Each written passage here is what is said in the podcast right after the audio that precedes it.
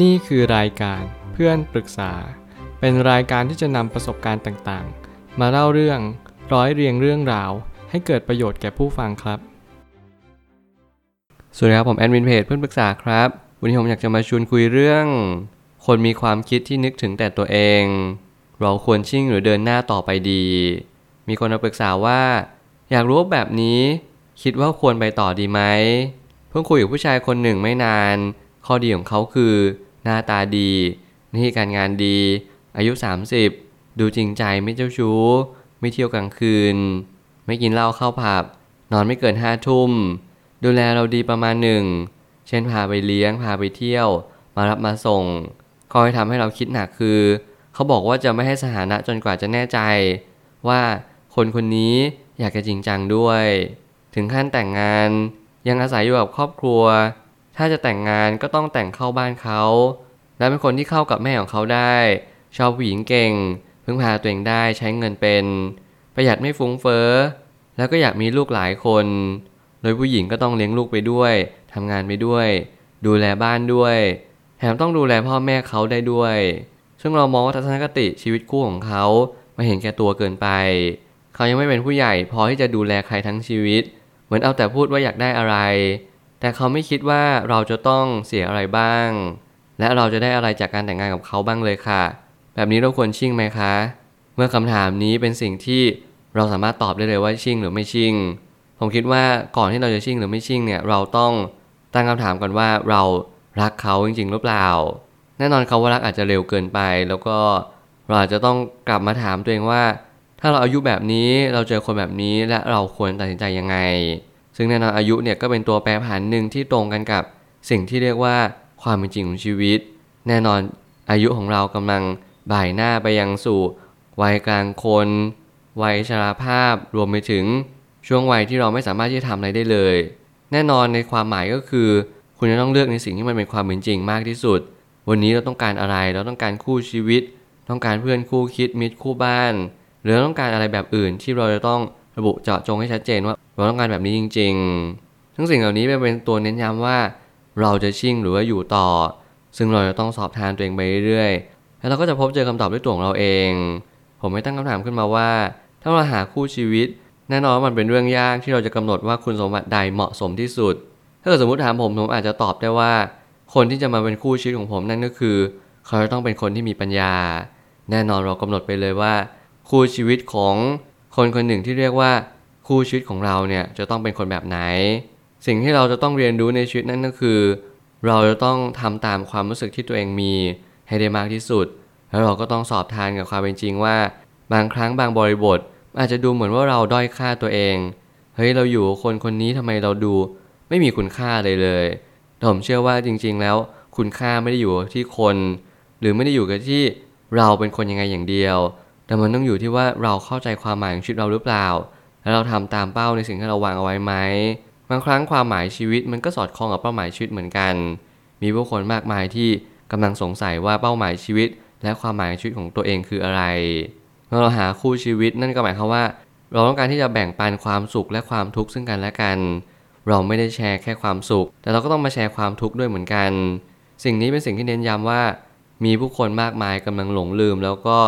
ขาดสติในสิ่งที่เรียกว่า หาคู่ชีวิตกันไปเยอะมาก เขาเหล่านั้นกำลังหลงลืมไปว่าเหตุผลในการมีชีวิตอยู่ของแต่ละคนไม่เหมือนกัน แน่นอนผู้หญิงผู้ชายไม่ใช่ว่าใครคนหนึ่งต้องทำงานหรือไม่ต้องทำงาน แต่มันอยู่ที่บริบทว่าเราทำอะไรได้ดีและเราทำอะไรได้ในณวันนี้มากที่สุด สมมติผู้หญิงหาเงินเก่ง ผมก็เชื่อว่าให้ผู้ชายทำงานบ้านอาจจะดีกว่า สิ่งนี้มันต้องอยู่ที่บริบทแต่ละคนนะแต่ละคู่ว่า เราจะสามารถที่จะประคับประคอง ให้สถาบันครอบครัวเนี่ยอยู่รอดต่อไปได้อย่างไร นี่เป็นสิ่งที่เรียกว่าสำคัญที่สุดมากกว่าว่าใครคนใดคนหนึ่ง ควรทำอะไรมากหรือทำอะไรน้อย เพราะเมื่อไหร่ก็ตามให้เรามาเป็นชีวิตคู่แล้ว มันไม่ใช่หมายความว่าเราจะเลือกคนที่มาแบ่งเบาภาระอย่างเดียว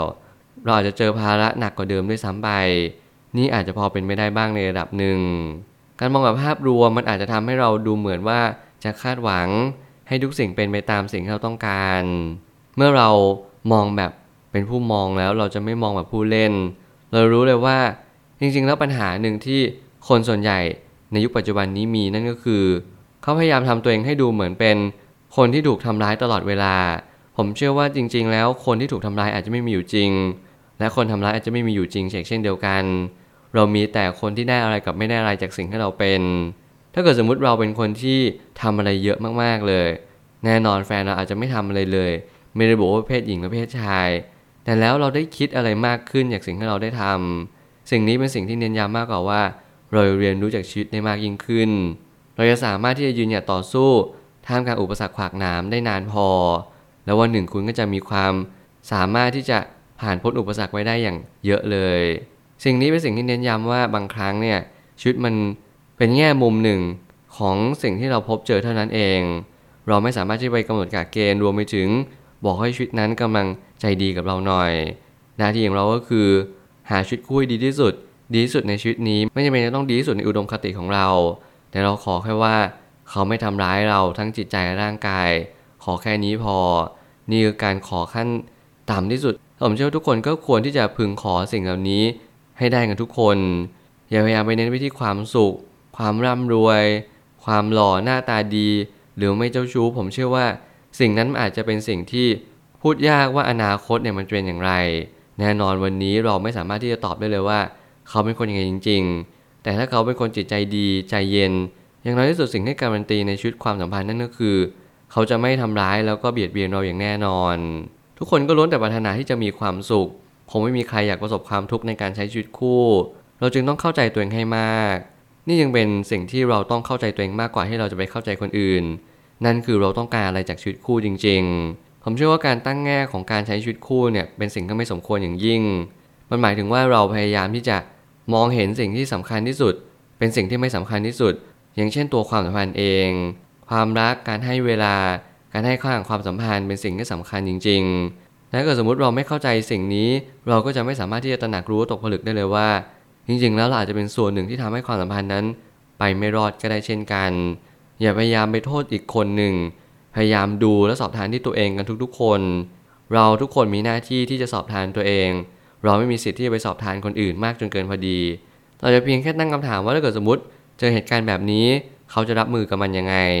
ถ้าเกิดสมมติเราทำงานไม่ไหวเราเลี้ยงลูกไม่ได้ คุณจะสามารถช่วยเลี้ยงลูกได้หรือเปล่า สิ่งเหล่านี้เป็นสิ่งที่เราต้องค่อยๆคคุยกัน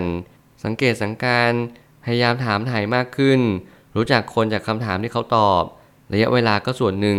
แต่จริงๆเราต้องรู้ว่าคนคนนี้เขามีศักยภาพแค่ไหน